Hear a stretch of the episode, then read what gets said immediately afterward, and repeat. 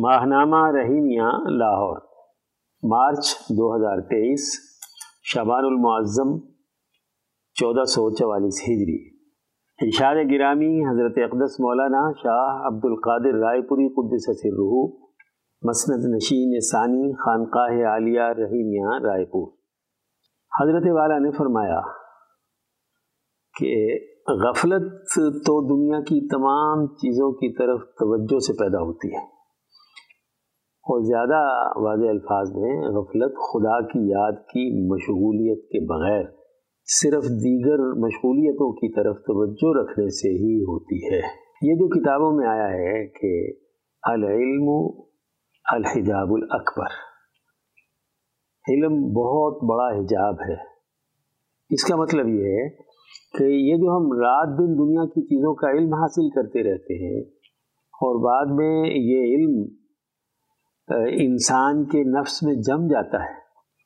اس سے دیگر حقائق سے غفلت پیدا ہوتی ہے۔ باقی گناہ کا جہاں تک تعلق ہے، تو وہ کبھی نفس کی سرکشی سے ہوتا ہے، اور اس کے علاوہ غفلت بھی اس کا سبب ہوتا ہے۔ سیکشن درس قرآن۔ عنوان قوموں کی سیاسی بے شعوری کے خطرناک نتائج۔ تفسیر شیخ التفسیر مفتی عبد الخالق آزاد رائے پوری۔ سورہ البقرہ کی گزشتہ آیات پچاسی اور چھیاسی میں یہ واضح کیا گیا تھا کہ انسانی معاشرے میں تقرب بارگاہ الہی کے لیے عبادات اور عدل و انصاف کی سیاست میں تفریق پیدا کرنے والی جماعت دنیا اور آخرت میں عذاب کی مستحق ہوتی ہے۔ وہ دین کی اخترابی رسومات اور رسمی عبادات کو تو سر انجام دیتی ہے لیکن دین کی عادلانہ سیاست، جس کے نتیجے میں انسانی جان و مال کی ظالموں سے حفاظت کی جاتی ہے، اسے اختیار نہیں کرتی۔ اس طرح ان کا سیاسی ذوق خراب اور فاسد ہو جاتا ہے۔ وہ سیاسی شعور سے عاری ہو جاتی ہے اس آیت مبارکہ یعنی ستاسی میں، یہ حقیقت واضح کی جا رہی ہے کہ جب کسی جماعت کا دینی تعلیمات کے حوالے سے تفریق کا یہ رویہ پیدا ہو جاتا ہے اور اس کا سیاسی شعور ختم ہو جاتا ہے، تو وہ حق اور باطل میں تمیز کرنے کی صلاحیت سے عاری ہو جاتی ہے۔ اور انبیاء علیہ السلام اور ان کے سچے وارثین کی حقانی تعلیمات کی پہچان نہیں رکھتی۔ وَلَقَدْ آتَيْنَا مُوسَى الْكِتَابَ وَقَفَّيْنَا مِن بَعْدِهِ بِالرُّسُلِ۔ اور بے شک دی ہم نے موسیٰ کو کتاب اور پے در پے بھیجے اس کے پیچھے رسول۔ اللہ تعالیٰ نے حضرت موسیٰ علیہ السلام کو ایک جامع کتاب عطا کی تھی، جس میں عبادات کے نظام کے ساتھ ساتھ دینی سیاسیات کی اساس پر حکومت قائم کرنے کا پورا نظام موجود تھا۔ امام شاہ ولی اللہ دہلوی فرماتے ہیں کہ انبیاء علیہ السلام میں سے دو انبیاء یعنی ہمارے نبی حضرت محمد صلی اللہ علیہ وسلم اور حضرت موسیٰ علیہ السلام کو ایک بڑی عظیم منقبت حاصل ہے۔ اور وہ یہ کہ ان دونوں کی نبوت، ان دونوں کی خلافت و حکومت میں داخل ہے۔ چنانچہ اللہ تعالیٰ نے حضرت موسیٰ علیہ السلام کے ذریعے زمین میں کمزور بنا دیے گئے بنی اسرائیل پر احسان کیا اور ان کی حکومت قائم کی۔ اسی طرح ہمارے نبی حضرت محمد مصطفیٰ صلی اللہ علیہ وسلم نے بھی بین الاقوامی حکومت قائم کی۔ تفہیمات الہیہ دل دوم، تفہیم نمبر ایک سو اٹھانوے۔ حضرت موسیٰ علیہ السلام کے بعد یہودیوں نے ایسی جامع کتاب تورات کی کامل اور مکمل تعلیمات سے روگردانی کی اور ان کے بعد حضرت عیسیٰ علیہ السلام تک جتنے بھی انبیاء بنی اسرائیل آئے، انہوں نے ان کا کثرت سے انکار کیا۔ اس لیے کہ وہ کتاب کے ایک حصے یعنی عبادات پر ایمان رکھتے تھے اور دوسرے حصے یعنی سیاسیات کا انکار کرتے تھے۔ جیسا کہ گزشتہ آیت پچاسی میں گزرا ہے۔ وآتینا عیسی ابن مریم البینات وایدناہ بروح القدس۔ اور دیے ہم نے عیسیٰ مریم کے بیٹے کو معجزے سریح اور قوت دی اس کو روح پاک سے۔ پھر اللہ پاک نے حضرت عیسیٰ بن مریم علیہ السلام کو واضح دلائل دے کر تورات کی جامع تعلیمات سمجھانے کے لیے بھیجا۔ اور اسی کے ساتھ حضرت جبرائیل امین علیہ السلام کے ذریعے سے انہیں طاقت اور قوت عطا کی۔ تاکہ دین حنیفی کا صحیح شعور ان میں پیدا ہو جائے۔ لیکن انہوں نے حضرت علیہ السلام کی بھی سخت مخالفت کی اور ان کا انکار کیا اور ان کے قتل کے درپے ہو گئے۔ اس لیے کہ وہ اپنی ذاتی خواہشات کی پیروی کرتے تھے اور اپنی طبقاتی خواہشات اور سیاسی مفادات کے خلاف جو نبی بھی آ کر حق بیان کرتے، اس کو بزوں میں خیش باطل قرار دے دیتے۔ اس طرح حق و باطل میں تمیز کی صلاحیت سے محروم ہو گئے اور انبیاء علیہ السلام کی حقانی تعلیمات کے انکار کے نتیجے میں غضب الہی کے مستحق ہوتے چلے گئے۔ افق الما جا اکم رسول بمالا تہوا انفسکم مستقبر تم پھر بھلا کیا جب تمہارے پاس لایا کوئی رسول وہ حکم جو نہ بھایا تمہارے جی کو تو تم تکبر کرنے لگے؟ نوبت یہاں تک آ گئی کہ جب بھی ان کے پاس کوئی رسول آتے اور ان کی خواہشات کے خلاف صحیح دینی تعلیمات اور سیاسی شعور پر مبنی سچی باتیں بیان کرتے تو وہ بڑے تکبر سے اس کا انکار کر دیتے تھے۔ جبکہ قرب الہی کے نام پر رسمی عبادات اور مذہبی فروعات پر عمل کر رہے ہوتے تھے، لیکن سیاسی مفادات میں گروہی اور طبقاتی خواہشات کے اسیر رہتے تھے۔ اس طرح وہ اللہ کے غضب در غضب میں مبتلا ہوتے رہے۔ ارشاد ربانی ہے کہ فبا بغضب علی غضب۔ سورہ البقرہ، آیت نمبر نبے مفسرین کے مطابق بنی اسرائیل میں کوئی چار ہزار کے قریب انبیاء علیہ السلام یکے بعد دیگرے آئے ہیں۔ ہر ایک رسول اور نبی کی حقانی تعلیمات کے ساتھ یہودیوں کا یہی رویہ رہا۔ ہے اور جب اپنی خواہشات اور تمناؤں کے مطابق سیاسی مفادات اٹھانے لگے تو آہستہ آہستہ ان کی حکومت بھی ختم ہوتی گئی۔ اس لیے کہ جس قوم کا سیاسی ذوق اور شعور فاسد اور خراب ہو جائے تو اس کے مفاد پر سیاسی رہنما حکومت قائم کرنے کی صلاحیت سے محروم ہو جاتے ہیں۔ فریقن کذب تم و فریقن تخت پھر ایک جماعت کو جھٹلایا اور ایک جماعت کو تم نے قتل کر دیا۔ انبیاء علیہ السلام کی حقانی تعلیمات سے انکار کی تاریخ بیان کرتے ہوئے اس آیت میں بتلایا جا رہا ہے کہ ان لوگوں نے بہت سے انبیاء علیہ السلام کا انکار کیا اور بہت سے ایسے انبیاء بھی گزرے ہیں جنہیں انہوں نے قتل کیا۔ حضرت شیخ الد مولانا محمود حسن فرماتے ہیں، جیسا کہ حضرت عیسیٰ علیہ السلام حضرت محمد صلی اللہ علیہ وسلم کو جھوٹا کہا اور حضرت ذکریہ اور حضرت یاہیہ علیہ السلام کو قتل کیا۔ اس لیے کہ عدل و انصاف اور احسان و عبادات کے درمیان تفریق کرنے کے نتیجے میں ان کا دینی مزاج خراب ہو گیا تھا۔ سچے انبیاء علیہ السلام کی ان کے نزدیک کوئی اہمیت نہیں رہی تھی۔ اس آیت مبارکہ میں یہودیوں کی سیاسی بے شعوری اور دینی بدمزاجی کی حالت بیان کر کے آنے والی تمام اقوام عالم کو تنبیہ کی جا رہی ہے کہ دین و دنیا کی تفریق پیدا کرنا اور قرآن حکیم کی جامع اقترابی اور سیاسی تعلیمات کو پیش نظر نہ رکھنا اور سیاسی بے شعوری کا مظاہرہ کرنا قوموں کی تباہی اور بربادی کا باعث ہوتا ہے۔ اور وہ بتدریج دوسروں کی غلامی میں مبتلا ہو کر اپنی قومی حکومت اور سیاست سے محروم ہو جائیں گے اور دنیا اور آخرت میں غضب الہی کے مستحق ٹھہریں گے۔ سیکشن درس حدیث۔ عنوان عذاب جہنم اور جنت کا راستہ۔ تحریر مولانا ڈاکٹر محمد ناصر جھنگ۔ عن ابی حریرت رضی اللہ عنہ ان رسول اللہ صلی اللہ علیہ وسلم قال حجبت النار بالشہوات وحجبت الجنت بالمکارہ۔ الجامع، الصحیح، البخاری، حدیث نمبر 6487 حضرت ابو حریر رضی اللہ عنہ سے روایت ہے کہ رسول اللہ صلی اللہ علیہ وسلم نے فرمایا کہ دوزخ خواہشات نفسانی سے ڈھانپ دی گئی ہے اور جنت مشکلات اور دشواریوں سے ڈھانپی ہوئی ہے۔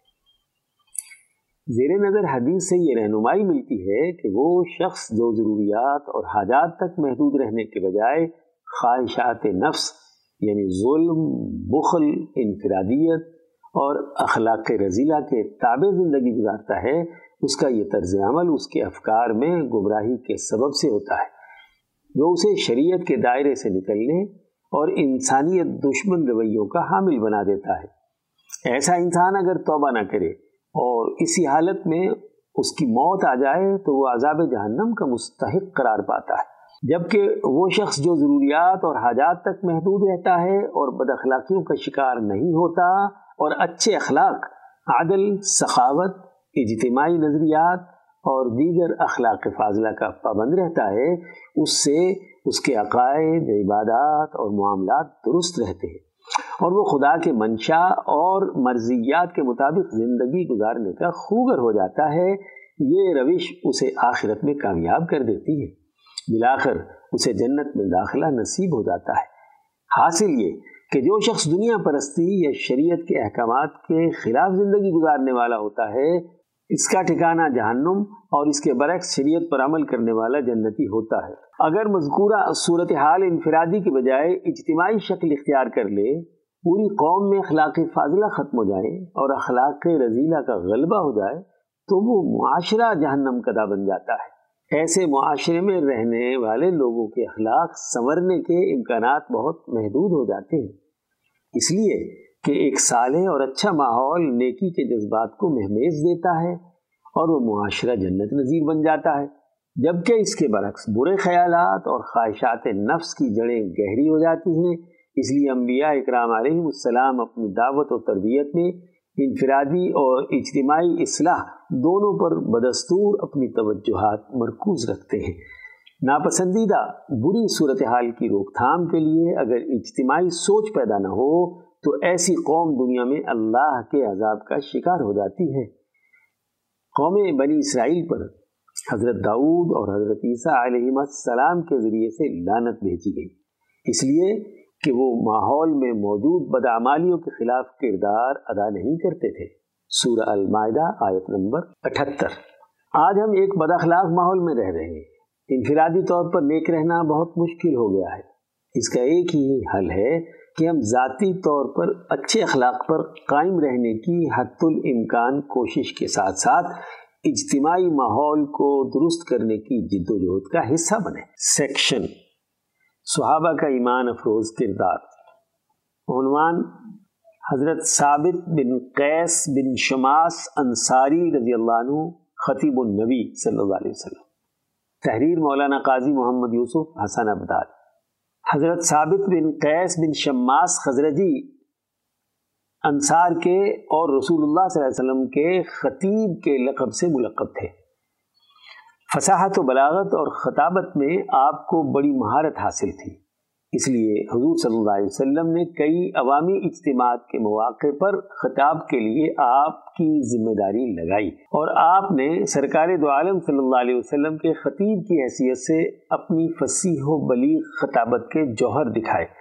ہجرت مدینہ کے موقع پر استقبالیہ پروگرام میں جب عوام کا جمع غفیر امڈ آیا تو اس موقع پر حضرت ثابت بن قیس نے خطبہ دیتے ہوئے فرمایا، ہم آپ کی ہر اس چیز کی حفاظت کریں گے جس طرح سے اپنی جان و اولاد کی حفاظت کرتے ہیں۔ لیکن ہمیں اس پر معاوضہ، بدلہ کیا ملے گا؟ تو آپ صلی اللہ علیہ وسلم نے جواب دیا، جنت۔ سارا مجمع پکار اٹھا کہ ہم اس پر راضی ہیں۔ حضرت مدینہ کے موقع پر حضرت عامر بن بکیر رضی اللہ عنہ اور حضرت ثابت کے درمیان عقد مواقع یعنی بھائی چارہ کرایا گیا۔ مدینہ منورہ میں نو ہجری میں بنو تمیم کا وفد آیا اور انہوں نے اپنے قبیلے کے مشہور خطیب عطارد کو اپنے قبیلے کے مقام و مرتبے کے اظہار کے لیے کھڑا کیا تو جواب میں آپ صلی اللہ علیہ وسلم نے حضرت ثابت کو حکم دیا کہ آپ ان کو جواب دیں۔ تو آپ نے انتہائی فصاحت و بلاغت سے ایسی مدلل گفتگو کی کہ حضرت اقرا بن حابس بول اٹھے کہ مجھے اپنے باپ کی قسم آپ صلی اللہ علیہ وسلم کا خطیب ہمارے خطیب سے زیادہ بہتر ہے۔ عہد نبوی میں نبوت کا جھوٹا دعویٰ کرنے والا یمامہ کا سردار مسلمہ مدینہ آیا تو آپ صلی اللہ علیہ وسلم نے اس سے گفتگو کے لیے حضرت ثابت کو منتخب کیا۔ کہ اس سے دلائل سے بات چیت کریں اور اس کو راہ حق سمجھائیں۔ حضرت رضی اللہ عنہ سے روایت ہے کہ حضور صلی اللہ علیہ وسلم نے ایک مرتبہ بہت سے صحابہ کی خوبیاں بیان فرمائیں۔ تو حضرت ثابت بن قیس کے متعلق فرمایا، نعم الرجل ثابت بن قیس. ثابت بن قیس خوب شخصیت ہیں۔ آپ صلی اللہ علیہ وسلم کو حضرت ثابت سے بہت محبت تھی۔ ایک مرتبہ حضرت ثابت رضی اللہ عنہ بیمار ہوئے تو آپ صلی اللہ علیہ وسلم عیادت کے لیے تشریف لے گئے اور آپ کو دعا دی۔ اذهب البأس رب الناس عن ثابت ابن قیس ابن شماس۔ اے لوگوں کے رب، ثابت بن قیس بن شماس سے بیماری دور فرما۔ نیز آپ صلی اللہ علیہ وسلم نے حضرت ثابت کو جنت کی بشارت دی۔ صحیح مسلم۔ آپ غزوہ عہد کے بعد کے تمام غزوات میں شریک رہے۔ عہد صدیقی یعنی سن بارہ ہجری میں مارکا یمامہ میں حضرت خالد بن ولید رضی اللہ عنہ سپا سلار تھے اور حضرت ثابت انصار کا جھنڈا اٹھائے ہوئے شریک ہوئے۔ اس موقع پر بہادری سے لڑتے ہوئے شہید ہوئے۔ اس طرح آپ زبان و قلم اور میدان کارزار دونوں کے شاہ سوار ثابت ہوئے۔ آپ کے بیٹوں کے نام یہ ہیں محمد یاہیا اور عبداللہ۔ آپ سے حضرت انس ابن مالک اور آپ کے بیٹوں نے احادیث نبوی روایت کی ہے سیکشن شذرات۔ عنوان حکمران اشرافیہ کی نااہلی اور مہنگائی کا نیا گرداب تحریر محمد عباس شاد، لاہور۔ پاکستانی معاشرہ آج کل ایک خاص قسم کے اضطراب سے گزر رہا ہے۔ جہاں ذخیرہ اندوزوں اور ناجائز منافع خوروں پر حکومت اپنا کنٹرول کھو چکی ہے۔ حکومت اور اس کے متعلقہ ادارے اپنا کردار ادا کرنے سے قاصر نظر آتے ہیں اور مافیاز سرگرم ہیں، جو عوام کو نوچنے کے لیے کھلے چھوڑ دیے گئے ہیں۔ اشیاء خورد و نوش سے لے کر زندگی کے ہر شعبے کو مہنگائی نے اپنے آہنی پنجے میں جکڑ لیا ہے۔ ایسے معلوم ہوتا ہے کہ یہاں کی مارکیٹ اور بازار کسی قانون کے تابع نہیں رہے۔ جس کا جو چیز چاہتا ہے وہ کر رہا ہے۔ حکومت بنیادی سماجی خدمات اور انسانی حقوق کے تحفظ سے بے اعتنائی برت رہی ہے۔ جبکہ وہ اپنے اقتدار کو بچانے اور مستحکم کرنے کے لیے اپنے سیاسی مخالفین کے خلاف ہر حربہ استعمال کرنے پر ادھار کھائے بیٹھی۔ سیاست کے چند گرگے بارہ دیدہ اپنی خاندانی سیاست کو بچانے کے لیے آئینی تقاضوں کو بھی خاطر میں نہیں لا رہے۔ ان کی دلچسپی عوامی پالیسیوں کے بجائے اپنے مفادات کے تحفظ میں ہے۔ سیاسی اور معاشی اشاریے مستقبل میں پاکستان کی مزید سیاسی اور معاشی ابتری کی نشاندہی کر رہے ہیں۔ پاکستان مسلسل معاشی تباہی کے دہانے کی طرف سرک رہا ہے۔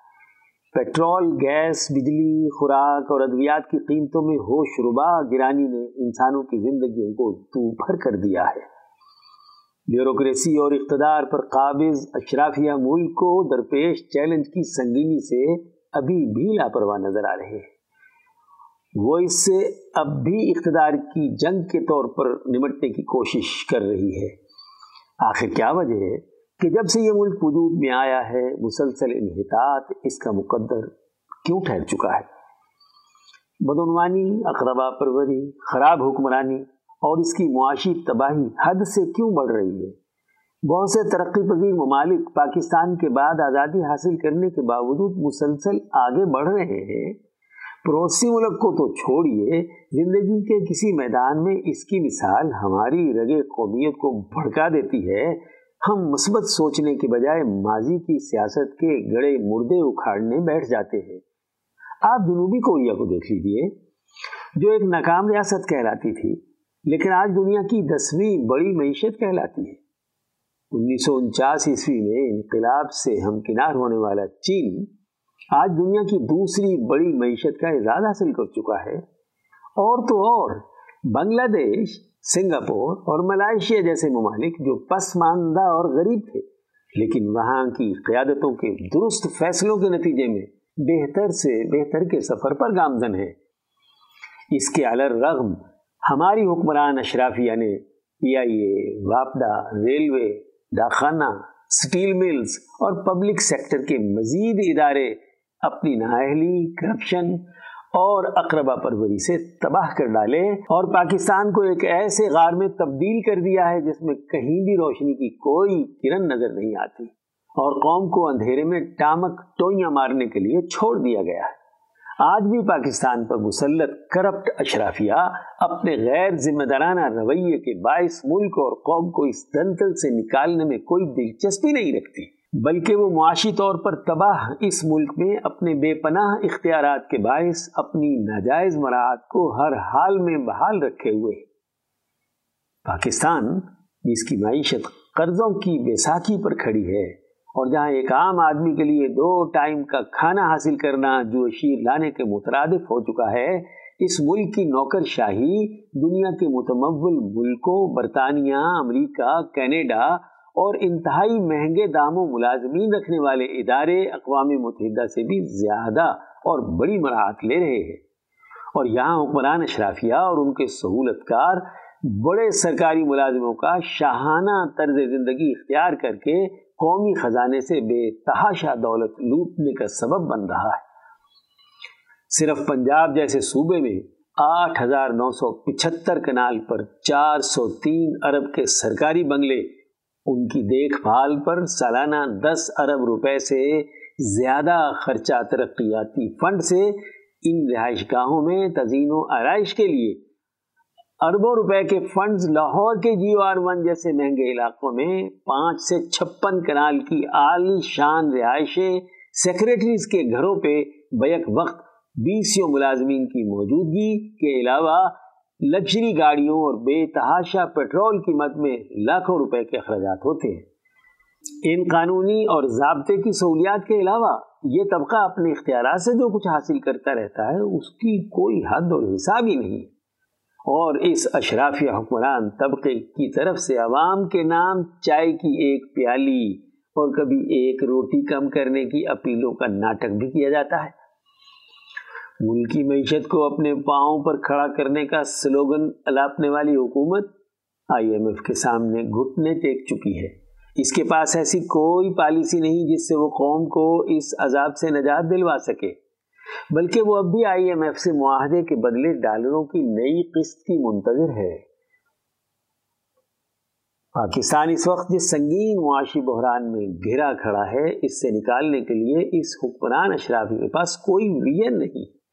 یہ جھوٹے نعروں کے ذریعے عوام کو مزید دھوکہ دینے کے لیے اپنی سیاسی سرگرمیوں کو جاری رکھے ہوئے حضرت امام شاہ ولی اللہ دہلوی اس صورتحال کو خطرناک طرز معاشرت سے تعبیر کرتے ہوئے فرماتے ہیں کہ شاہانہ نظام زندگی جس میں چند اشخاص یا چند خاندانوں کی عیش و عشرت کے سبب دولت کی صحیح تقسیم میں خلل واقع ہو اس کا مستحق ہے کہ اس کو جلد از جلد ختم کر کے عوام کو اس مصیبت سے نجات دلائی جائے اور ان کو مساویانہ نظام زندگی کا موقع دیا جائے۔ لیکن یہ کام ہمارے ملک کی روایتی سیاسی جماعتوں کے بس کا نہیں ہے، بلکہ اس کے لیے ایک انقلابی وین کے حامل، تاریخی شعور رکھنے والی، ایک منظم قوت کی تشکیل کی ضرورت ہے جو اس ملک میں موجود نظام کو جڑ سے اکھاڑنے کی صلاحیت رکھتی ہو۔ مدیر۔ سیکشن افکار شاہ ولی اللہ۔ عنوان، صبح شام اور سونے کے وقت کے اذکار۔ مترجم، مفتی عبد الخالق آزاد رائے پوری۔ امام شاہ ولی اللہ دہلوی حجت اللہ البالغہ میں فرماتے ہیں کہ رسول اللہ صلی اللہ علیہ وسلم نے ذکر اللہ کے لیے تین اوقات مصنون قرار دیے ہیں۔ ایک، صبح کے وقت، دو، شام کے وقت اور تین سونے کے وقت۔ آپ نے اکثر اذکار میں نیند سے بیدار ہوتے ہی ذکر کا وقت مقرر نہیں کیا، اس لیے کہ وہ صبح صادق کے طلوع کا وقت ہوتا ہے یا سورج نکلنے کا وقت ہوتا ہے۔ صبح اور شام کے اذکار میں آپ صلی اللہ علیہ وسلم نے یہ دعائیں بیان فرمائی ہیں۔ صبح و شام کی دعائیں۔ اللہم عالم الغیب والشہادہ، فاطر السماوات والارض رب کل شعین و ملیکہ اشہد اللہ الہ الا انت. اعوذ بک من شر نفسی و من شر الشیطانی و شرک ہی رواہ الترمزی مشکات، حدیث نمبر دو ہزار تین سو نوے.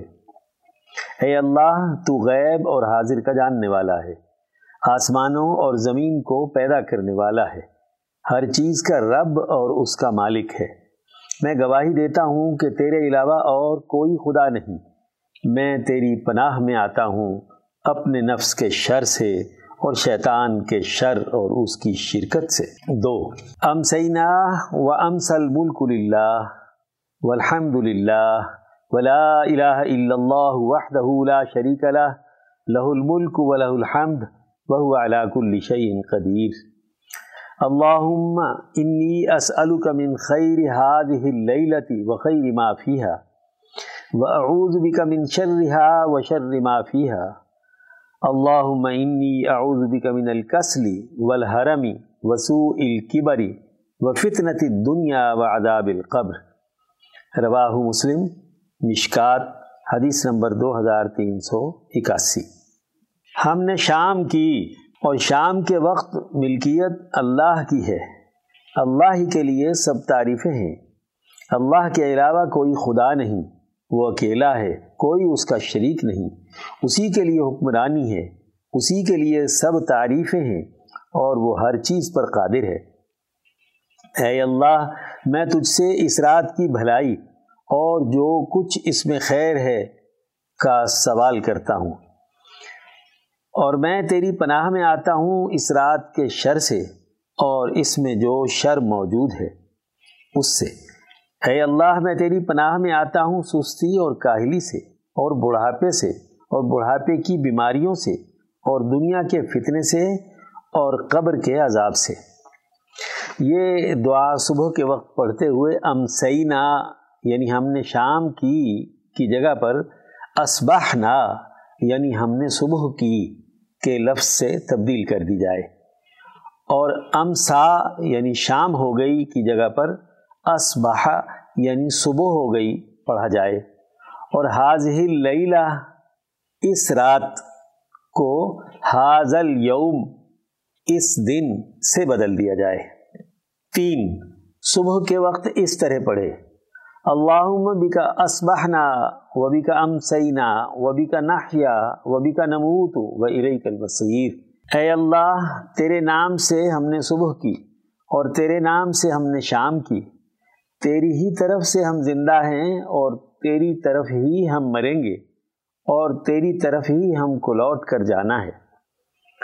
اور شام کے وقت اس طرح پڑھے، اللہم بکا امسینا و بکا اسبحنا وبی کا ناہیا وبی کا نموت و علیہ کا نشور مشکات حدیث نمبر دو ہزار تین سو نبے اے اللہ، تیرے ہی نام سے ہم نے شام کی اور تیرے ہی نام سے ہم نے صبح کی.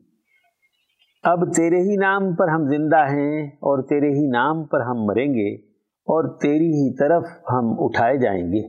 چار، بسم اللہ لا يضر مع اسمه شيء في الارض ولا في السماء. وہ سمیع العلیم۔ تین مرتبہ پڑھے۔ مشکات، حدیث نمبر دو ہزار تین سو اکانوے۔ شروع اس اللہ کے نام سے کہ اس کے نام کے ساتھ کوئی چیز بھی زمین میں نقصان نہیں پہنچا سکتی اور نہ آسمان میں۔ وہی خوب سننے والا اور جاننے والا ہے۔ پانچ، سبحان اللہ و بحمدہ ولا قوت الا باللہ۔ ما شاء اللہ کانا وما لم يشاء لم يكن اعلم ان اللہ على كل شيء قدیر وان اللہ قد احاط بكل شيء علما. مشکات، حدیث نمبر دو ہزار تین سو ترانوے. پاک ہے اللہ تبارک و تعالی اور اسی کے لیے حمد و ثنا ہے. کوئی قوت نہیں ہے سوائے اللہ کے. جو وہ چاہتا ہے ہو جاتا ہے اور جو نہیں چاہتا وہ نہیں ہوتا۔ میں یہ بات جانتا ہوں کہ بے شک اللہ تعالی ہر چیز پر قادر ہے اور بے شک اللہ تعالی کا علم ہر چیز کا احاطہ کیے ہوئے ہے۔ چھ فسبحان اللہ حین تمسون وحین تصبحون۔ وله الحمد في السماوات والأرض وعشيا وحين تظهرون یخرج الحی من المیت و یخرج المیت من الحج و یحیی الارض بعد موتها وکذالک تخرجون. سورہ الروم آیت نمبر سترہ تا انیس. ابو داود و مشکات حدیث نمبر دو ہزار تین سو چورانوے. پاک ہے اللہ کی ذات جب تم شام کرتے ہو اور جب تم صبح کرتے ہو اسی کے لیے سب تعریفیں ہیں آسمانوں میں اور زمین میں۔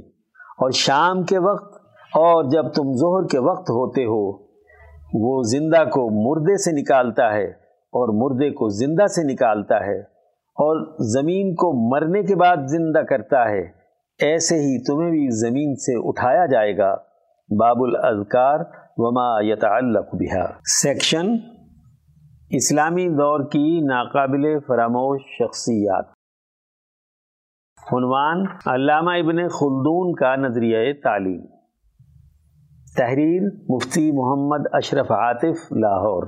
انسان علم و فکر اور سوچنے، سمجھنے کی صلاحیت کی وجہ سے دیگر حیوانات سے ممتاز ہے۔ فکری قوت و استعداد کی وجہ سے وہ امور معاش پر غور کرتا ہے۔ دیگر ابنائے جنس کے ساتھ معاملات طے کرتا ہے اور عمرانی زندگی کی طرح ڈالتا ہے۔ غور و فکر کی عادت اس سے لمحے بھر کے لیے بھی جدا نہیں ہوتی۔ اسی عادت سے ہی علوم و فنون کے چشمے پھوٹتے ہیں اور صنعت و حرفت کے سوتے ابھرتے ہیں۔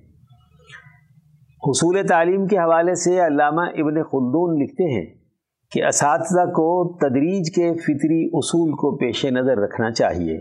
طالب علم کی صلاحیت و استعداد کو بھی دیکھا جائے کہ اس کا ذہن علوم و فنون کی کتنی مقدار برداشت کر سکتا ہے۔ کچھ اساتذہ کی ابتدائی مرحلے میں کوشش ہوتی ہے کہ سب کچھ طالب علم کے ذہن میں انڈیل دیں۔ اس سے طالب علم کے ذہن میں علمی ملکہ پیدا نہیں ہوتا، جو کہ حصول علم کے لیے نہایت ضروری ہے۔ بلکہ اس طرز عمل سے طالب علم کند ذہن ہو جاتا ہے۔ اور اسے علوم و فنون سے ایک طرح کی نفرت پیدا ہو جاتی ہے۔ اساتذہ، جو فن بھی پڑھائیں، اس کی اہم اور ضروری اصطلاحات توضیح و تشریح کے ساتھ طلبہ کے ذہن نشین کرائی جائیں۔ گرد و پیش کی محسوسات کی مثالیں دے کر سمجھایا جائے۔ علم و فن کی مشکلات اور ایک ایک پیچیدگی کا حل پیش کیا جائے۔ اس حوالے سے طلباء کو سوال کرنے کی اجازت دی جائے۔ اس طریقہ تعلیم سے طالب علم میں علمی ملکہ راسخ ہوگا۔ مزید یہ کہ طلباء علمی مسائل میں باہمی مذاکرہ و مکالمہ کریں۔ اس سے بھی ان میں علمی مہارت پیدا ہوگی۔ حصول تعلیم کے حوالے سے طالب علم پر سختی کرنا نہایت مضر اور نقصان دہ ہے۔ بالخصوص ابتدائی سطح کے بچوں پر سختی کے بھیانک نتائج برآمد ہوتے ہیں۔ سختی سے ذہن و فکر کی وسعت اور خوشی ماند پڑ جاتی ہے اور اس کی جگہ کسل مندی جھوٹ اور نفاق پیدا ہو جاتا ہے۔ سب سے زیادہ نقصان تربیتی پہلو سے ہوتا ہے۔ انسانی نفس میں جو حمیت و مدافعت کا جذبہ ہوتا ہے، وہ کمزور پڑ جاتا ہے اور دوسروں پر بھروسے کا رجحان بڑھ جاتا ہے۔ تاریخ گواہ ہے کہ جو اقوام سختی و تسلط کے سائے میں پروان چڑھتی ہیں ان میں اخلاقی برائیاں پیدا ہوتی ہیں۔ تعلیم کے میدان میں بھی یہ اصول پیش نظر رہے گا۔ علامہ ابن خلدون کے ہاں ذہانت بقدر تمدن ہوتی ہے۔ جہاں تمدن اعلیٰ ہوتا ہے، وہاں کے لوگ اسی نسبت سے ذہین اور ذکی ہوتے ہیں۔ متمدن اقوام اپنے مخصوص آداب و اصول رکھتے ہیں۔ خواہ وہ معاشی اصول ہوں یا سماجی، دینی ہوں یا دنیاوی، وہ اپنے تمام معاملات و عادات اور تصرفات میں اپنے دائرے اور حدود میں رہ کر اپنے امور سر انجام دیتے ہیں۔ گویا ان کے تمام معاملات بمنزلہ ایک منظم کاریگری کے ہیں۔ اور اس میں شک نہیں کہ ہر منظم تمدن سے نفس انسانی اثرات قبول کرتا ہے، جن سے عقل و دانش میں اضافہ ہوتا ہے۔ برخلاف غیر متمدن معاشروں کے وہاں چونکہ یہ اصول و ضوابط پیش نظر نہیں ہوتے، اس لیے وہ ذہانت و ذکاوت میں پیچھے رہ جاتے ہیں۔ سیکشن ملکی معیشت۔ عنوان ابھی عشق کے امتحان اور بھی ہیں۔ تحریر محمد کاشف شریف، اسلام آباد۔ عمومی رجحان ہے کہ آئی ایم ایف بہادر کی بخشش کے بعد پاکستان کو گویا ایک نئی زندگی مل جائے گی۔ دنیا کے بڑے مالیاتی ادارے اور امیر ملک ہمیں پہلی سی چاہت اور محبت سے پیش آئیں گے اور ڈالروں کی ریل پیل ہو جائے گی۔ یہ بات عمومی طور پر ہم سب اپنے پچھلے تجربات کی روشنی میں کرتے چلے آ رہے ہیں۔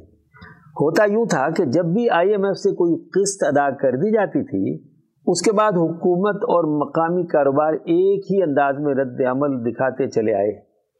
چنانچہ روپے کی قدر مستحکم ہو جاتی تھی۔ زر مبادلہ میں ٹھہراؤ آ جاتا تھا۔ مقامی کاروبار میں تیزی کا رجحان ریکارڈ کیا جاتا تھا اور سب سے بڑھ کر دنیا اپنے خزانوں کے منہ کھول دیتی تھی۔ لیکن عاقبت ناندیشی ایک ایسا روگ ہے جس میں غالباً ہمارا پہلا نمبر ہے۔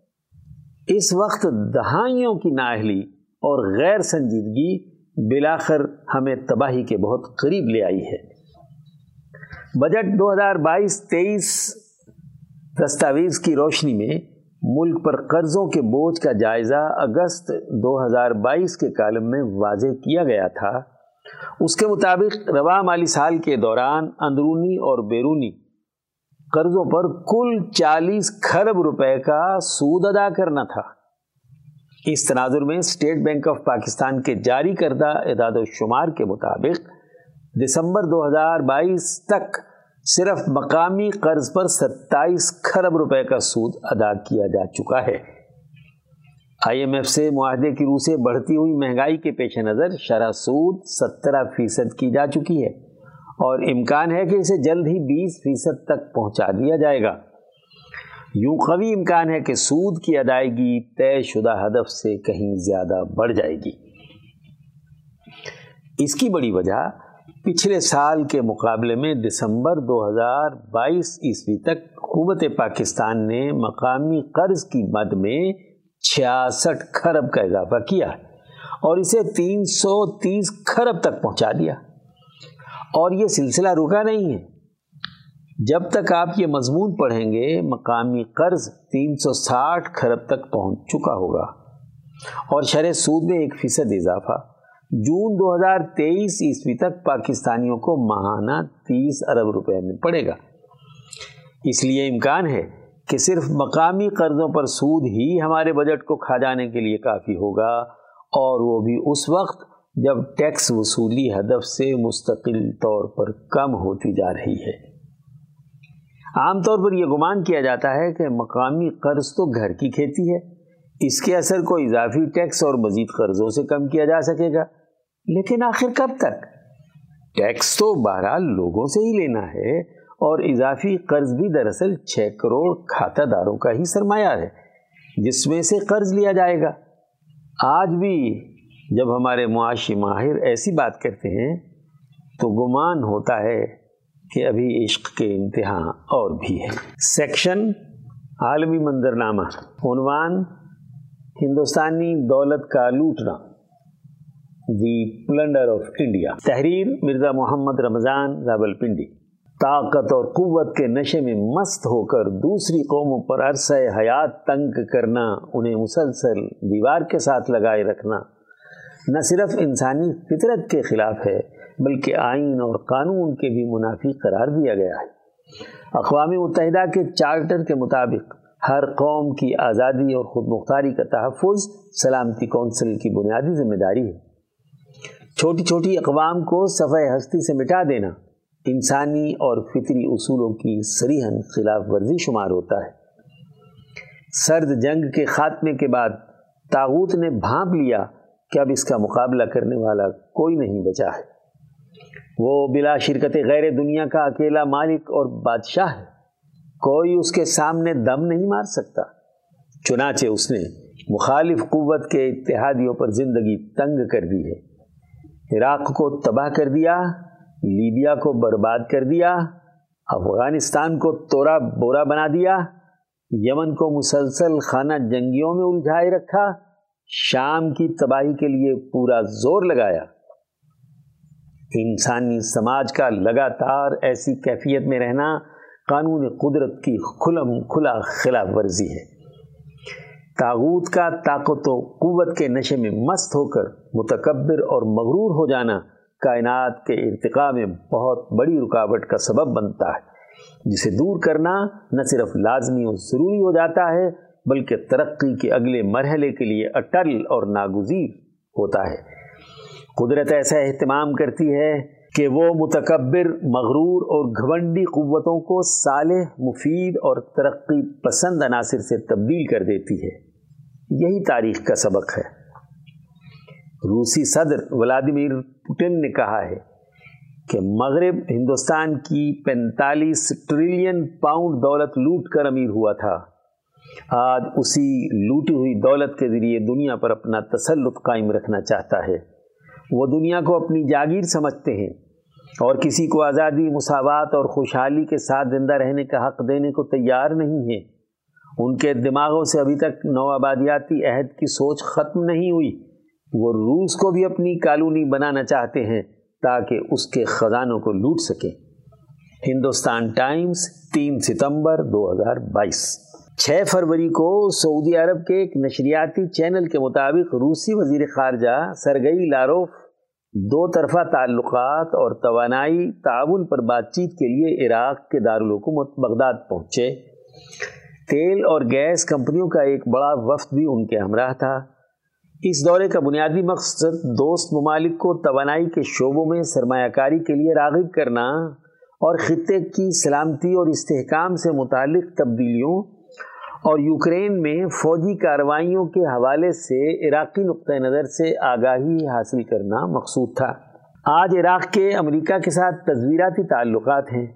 یہی وجہ ہے کہ امریکہ کے فوجی داعش کے خلاف بین الاقوامی اتحاد کا حصہ بن کر عراق میں براجمان ہیں۔ العربیہ، اردو چھ فروری دو ہزار تیئیس۔ ترکی کے ایک نشریاتی چینل کے مطابق عراقی وزیر خارجہ نے عراق میں تیل اور گیس کے شعبے میں روسی کمپنیوں کی سرمایہ کاری میں بات چیت کرتے ہوئے کہا کہ ہم بدھ کے روز ایک اعلیٰ سطحی وفد کے ساتھ امریکہ کا دورہ کریں گے۔ روس کے خلاف پابندیوں کے معاملے میں بات چیت کریں گے۔ اس کا اطلاق عراق میں روسی کمپنیوں پر نہیں ہونا چاہیے، کیونکہ روس کے ساتھ ہمارا تعاون جاری ہے۔ اور عراقی فیلڈز میں روسی کمپنیاں فعال ہیں۔ ٹی آر ٹی، اردو، چھ فروری دو ہزار تیئیس۔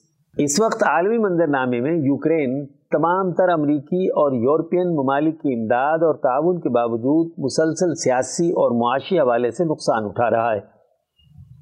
چنانچہ آٹھ فروری دو ہزار تیئیس کو یوکرینی صدر ولادیمیر زیلنس کی امداد کی بھیک مانگنے کے لیے برطانیہ پہنچ گیا۔ اس نے اپنی خواہش کا اظہار کرتے ہوئے کہا کہ مغربی ممالک کو چاہیے کہ روس کے ممکنہ اور شدید حملے سے بچنے کے لیے جدید اور بھاری ہتھیاروں کی کھیپ فراہم کریں۔ روس کے حملے کے بعد سے یوکرینی صدر نے بیس دسمبر دو ہزار بائیس کو امریکہ کا دورہ کیا تھا۔ اس کے بعد دوسرا برطانیہ کا کیا۔ یوکرینی صدر نے برطانوی پارلیمنٹ کے سامنے جنگی طیاروں کی فراہمی کا مطالبہ کر دیا ہے۔ زیلنسکی کا قانون سازوں کے سامنے کہنا تھا کہ برطانیہ کے بہادر عوام کا شکریہ ادا کرتے ہیں۔ جنگ کے پہلے دن سے لندن یوکرینی عوام کے شانہ بشانہ کھڑا ہے۔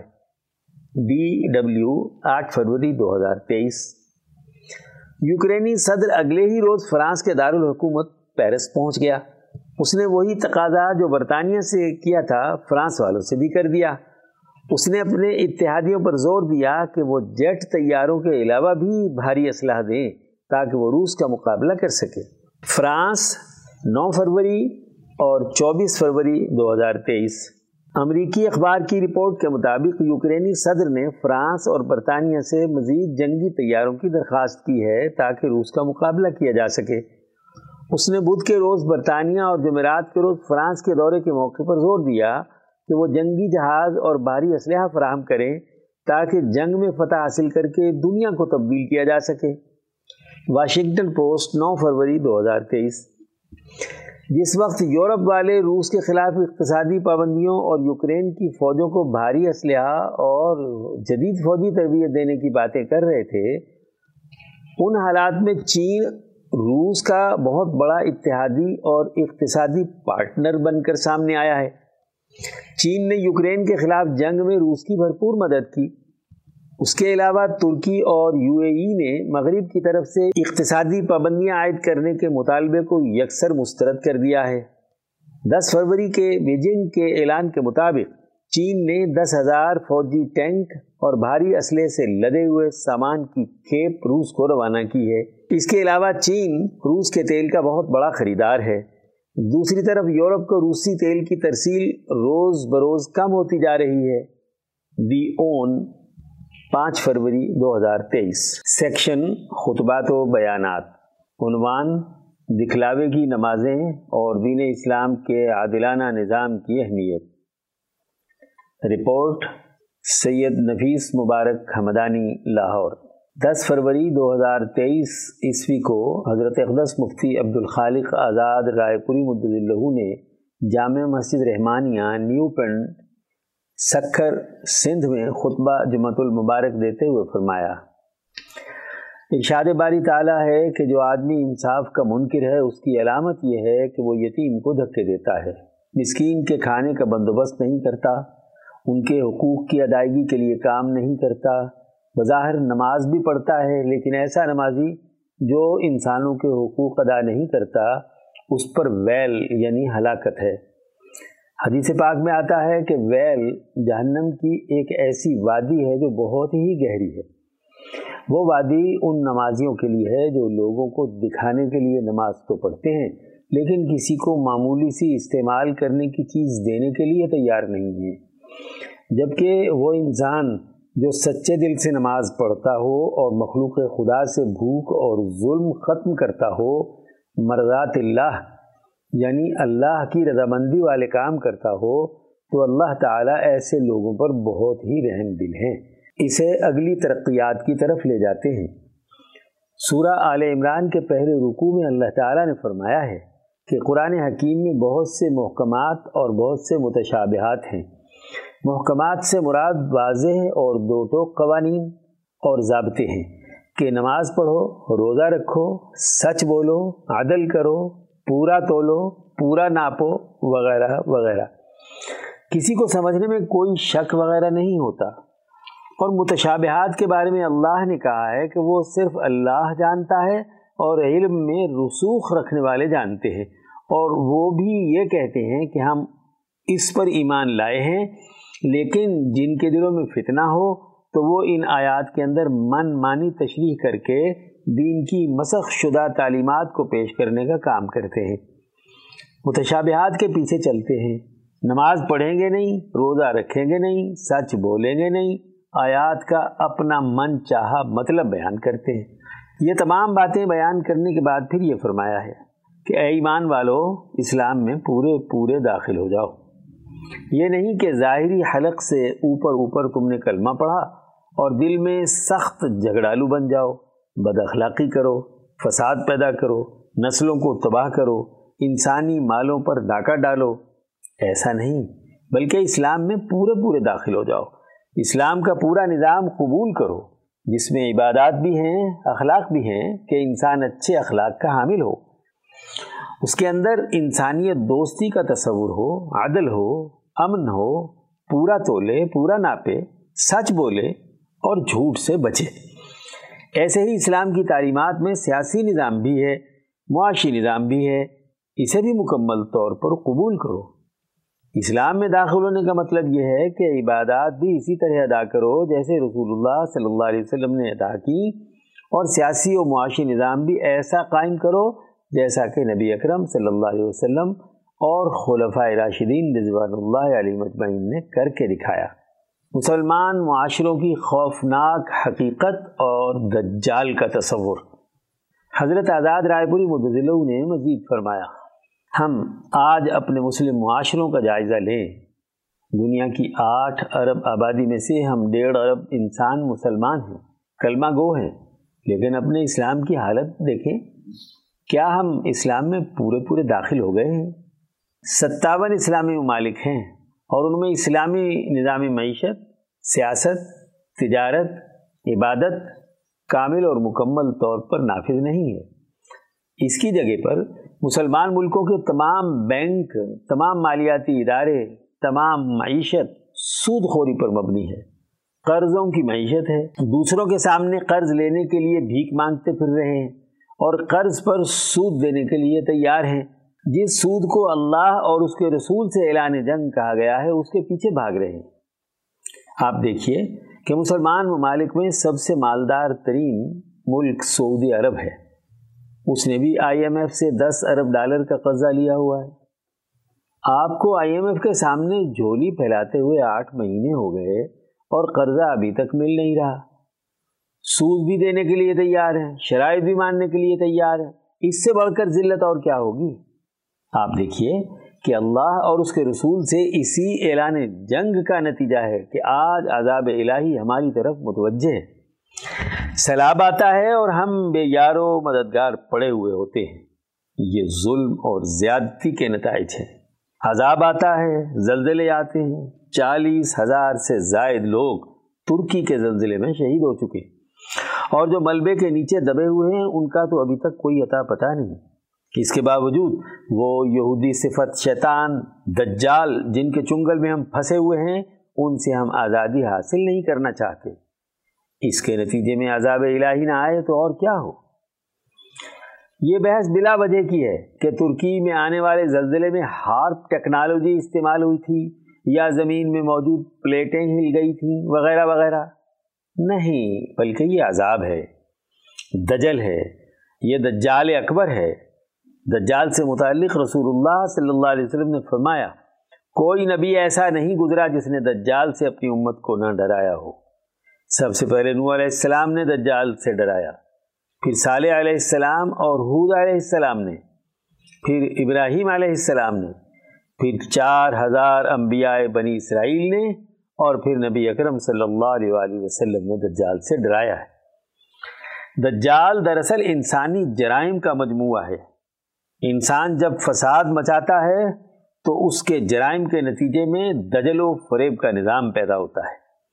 آپ صلی اللہ علیہ وسلم نے فرمایا کہ میری جد و جہد کے نتیجے میں دجال ایک جزیرے میں قید کر دیا گیا ہے۔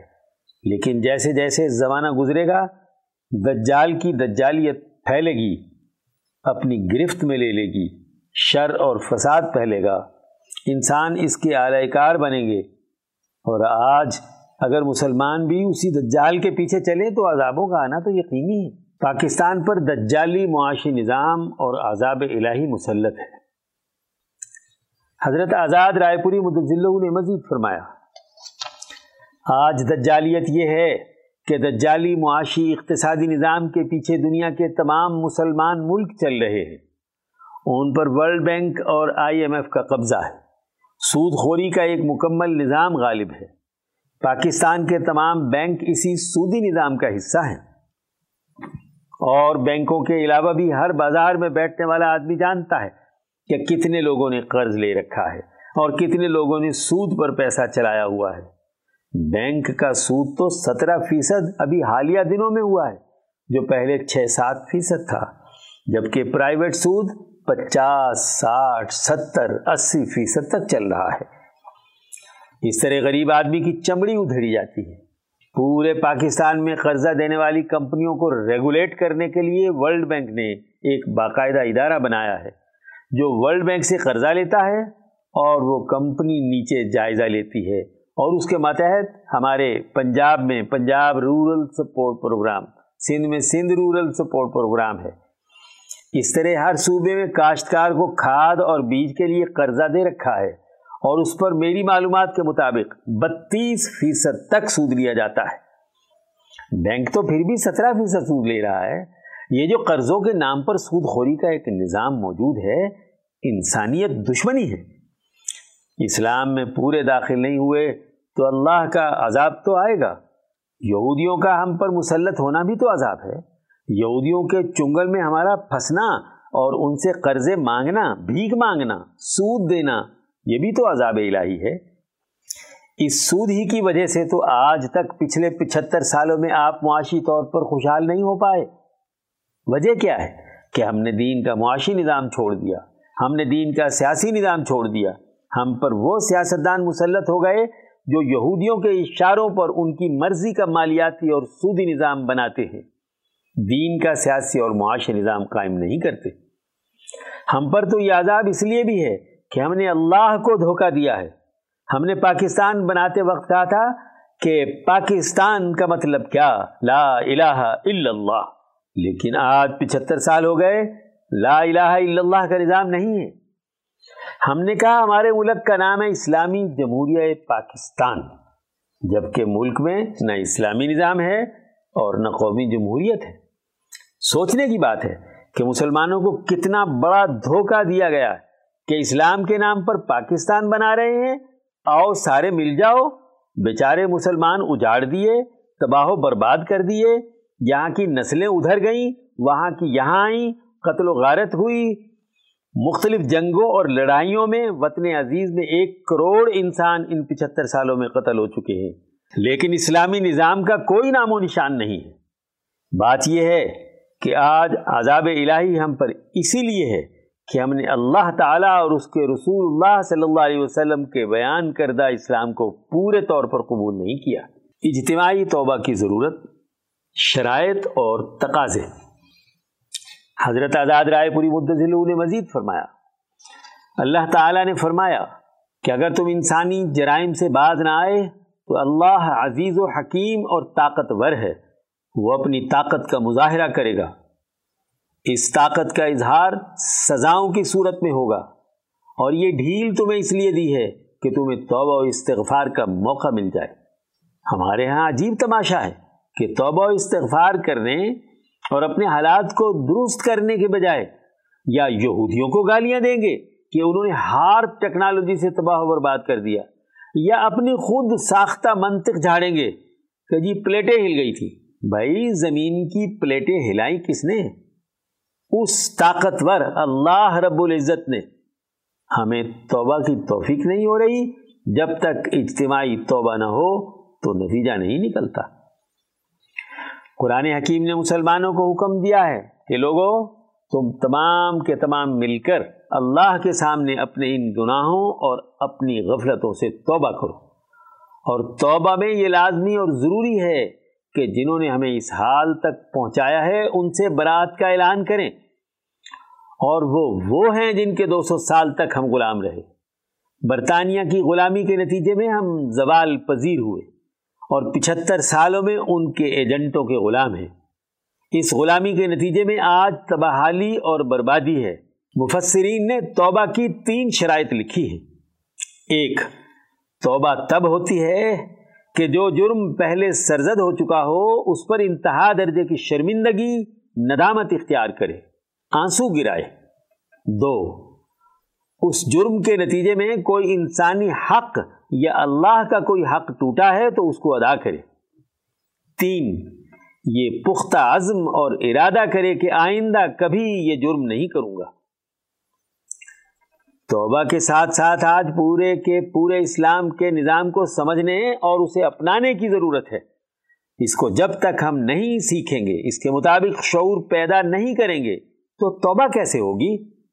حقیقت یہ ہے کہ اس خطے کے سچے علماء، امام شاہ ولی اللہ دہلوی رحمۃ اللہ علیہ سے لے کر سعید الطائفہ حاجی امداد اللہ مہاجر مکی، حجت الاسلام مولانا محمد قاسم نانوتوی، مولانا رشید احمد گنگوہی جنہوں نے دارالعلوم دیوبند بنایا، شیخ الہند مولانا محمود حسن اور ان کی تربیت یافتہ جماعت، شیخ الاسلام مولانا سید حسین احمد بدنی امام انقلاب مولانا عبید اللہ سندھی، مفتی اعظم مفتی کفایت اللہ دہلوی، مولانا حفظ الرحمان سہاروی۔ ہم ان کی کتابیں اور لٹریچر پڑھیں، ان پر گفتگو کریں تو ہمیں دین کا مکمل علم آئے گا۔ ان سچے حریت پسند علماء نے جو دین کا جامع علم دیا، اس جدل و فریب کے ظالمانہ اقتصادی اور قرضوں کی جکڑی ہوئی معیشت کے خلاف شعور دیا ہے اس کی سمجھ پیدا کرنا آج کے دور کی ضرورت ہے۔ اللہ تعالی ہمیں دین کو صحیح طور پر، علمی طور پر سمجھنے اور اس کے مطابق عمل کرنے اور اپنے ملک میں اسلامی نظام قائم کرنے اور لڑائی، جھگڑے، فتنہ، فساد پارٹیوں کی سیاست سے اوپر اٹھ کر کردار ادا کرنے کی توفیق عطا فرمائے۔ آمین۔ عنوان ماہ رحمت، ماہ رمضان المبارک۔ تحریر مولانا مفتی محمد اشرف عاطف لاہور۔ رمضان المبارک کا مہینہ اپنے دلوں میں لازوال رحمتیں اور بے شمار برکتیں لیے آتا ہے۔ یہ مہینہ مسلمانان عالم کے لیے امیدوں اور مرادوں کے بر آنے کا مہینہ ہے۔ گناہوں سے نجات اور آخرت کا سامان پیدا کرنے کا مہینہ ہے۔ اسی مہینے میں للت القدر جیسی مبارک و باسعادت رات آتی ہے۔ جو ہزار مہینوں کی راتوں سے افضل و بابرکت ہے۔ ہاں یہی وہ ماہ ہے جس میں خدائے بزرگ و برتر نے مخلوق پر اپنا مقدس کلام اتارا، جو حق و باطل، خیر و شر اور ہدایت و گمراہی میں تمیز کرنے والی روشن کتاب ہے۔ اسی مبارک ماہ میں حضور صلی اللہ علیہ وسلم نے کفر کی تاغوتی طاقتوں پر غلبہ حاصل کیا اور مکے کی فتح مبین سے فائز المرام ہوئے۔ یہی تو وہ مبارک ماہ ہے جو نیکیوں کے لیے موسم بہار کا درجہ رکھتا ہے اور پوری فضا کو نیکی، اخوت و مساوات سے معمور کر دیتا ہے۔ اس ماہ کی روحانی اور رحمانی آب و ہوا نیکیوں کو اس قدر بھاتی ہے کہ ایک تخم نیکی لاکھوں نیکیاں لے کر بارآور ہوتا ہے۔ اور ایسا قیمتی پھل کہ نفلی عبادات فرضوں کا مول پاتی ہے۔ یعنی جو شخص اس ماہ میں کسی فرض کو ادا کرے، ایسا ہے جیسے غیر رمضان میں ستر فرض ادا کیے ہوں۔ حضور صلی اللہ علیہ وسلم نے فرمایا کہ اگر لوگوں کو یہ معلوم ہو جائے کہ رمضان کیا چیز ہے، تو میری امت یہ تمنا کرتی کہ تمام سال ہی رمضان ہوتا۔ گو، ہر شخص سمجھتا ہے کہ سال بھر کے روزے رکھنا کار دارت ہے۔ لیکن رمضان کے ثواب کی خاطر لوگ اس کی تمنا کرنے لگے۔ آپ صلی اللہ علیہ وسلم نے ایک اور خطبے میں ارشاد فرمایا کہ چار چیزوں کی اس ماہ میں کثرت رکھا کرو۔ پہلی دو چیزیں ایسی ہیں کہ جن سے تم اپنے رب کو راضی کر سکتے ہو، اور وہ یہ کہ اس ماہ میں کلمہ طیبہ اور استغفار کی کثرت کیا کرو۔ اور دوسری دو چیزیں یہ ہیں کہ جنت طلب کرو اور دوزخ سے پناہ مانگو۔ نبی آخر الزمان صلی اللہ علیہ وسلم نے فرمایا کہ اس ماہ کا اول حصہ رحمت ہے، درمیانی حصہ مغفرت کا ہے اور آخری حصہ آگ سے آزادی کا ہے۔